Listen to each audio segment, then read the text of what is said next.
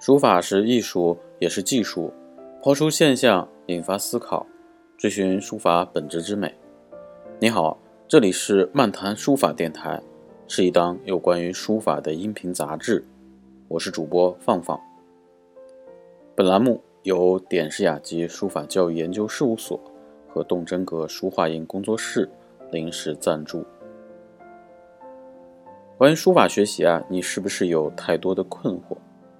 小到执笔技法，大到学习方向，我们会看各种各样的资料，找各种各样的老师。实在的说啊，这个过程并不容易。书法学习专业化的历史并不长，自古以来，书法学习都是口传心授，以家庭为单位或小范围的口传心授。自从有了现代教育，学科化的学习制度推行，专业式学习变成了我们今天教育的主流形式。在近代书法史上，书法教育家为书法的传播传承做了非常重要的贡献，也做了很多实实在在的工作。比如民国时期的沈尹默、白娇、于右任，再后来的林散之、沙孟海。到离我们比较近的启功、欧阳中石等前辈，其中启功先生是处在书法教育变革浪潮中的一位代表，他的平易近人与直白，为书法文化的传递注入了一些不一样的心血。说起这段时间，漫谈书法电台的更新啊，因为一些琐事拖了拖进度，但对内容的构思上。一直没有中断，所以今天呢，我想给你以及所有听众，在一段时间里阅读并讨论一本启功先生的长文章，名字叫做《汉字书法通解》，破除迷信十三讲。我呢，今天先分享一段启功先生啊，算是前言的一段话。这回讲的是有关书法的问题。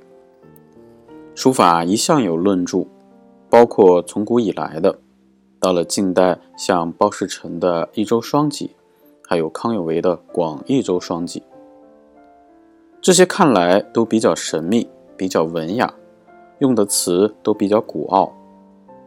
按照那些个词句来实际操作、实际用笔、实际练习写字。就会感觉到有许多的问题，感到词不达意，表现不出那个真实情况来。我现在有这么一篇文，是我平常一些理解。我现在就分这十几个项目来谈一谈。我的总题目叫做“破除迷信”。书法上有许多的词，有修养的人。读过许多古书的人，对于所用的词汇、所用的解释，都可以体会得出来。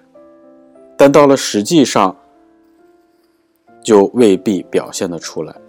那么就有人把它穿凿附会，就走上了岔路，说的越来越神秘，那么操作也越来越神秘。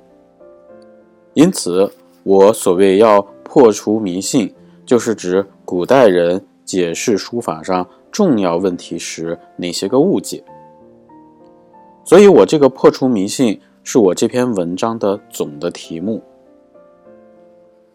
我这里头有个副标题及小标题，是我想与学习书法的朋友谈谈心，就是谈我的体会，我的理解是什么。这是我要写这篇文章的目的和内容。呃，以上啊这段呃简短的话语啊，正是启功先生给我们的一点，其实很朴素、很接地气啊。从我个人的书法学习体验来说啊，这十三讲对我的帮助非常大啊，也特别想向啊各位书法学习的同路人啊分享这里面的内容，当然。这里边也有我对其中一些观点的解读啊，不是简单的诵读。也会带着一点我自己的不成熟的看法，啊，希望能和正在收听的你产生互动。好，这次节目啊，算是一个引子，咱们下期再见。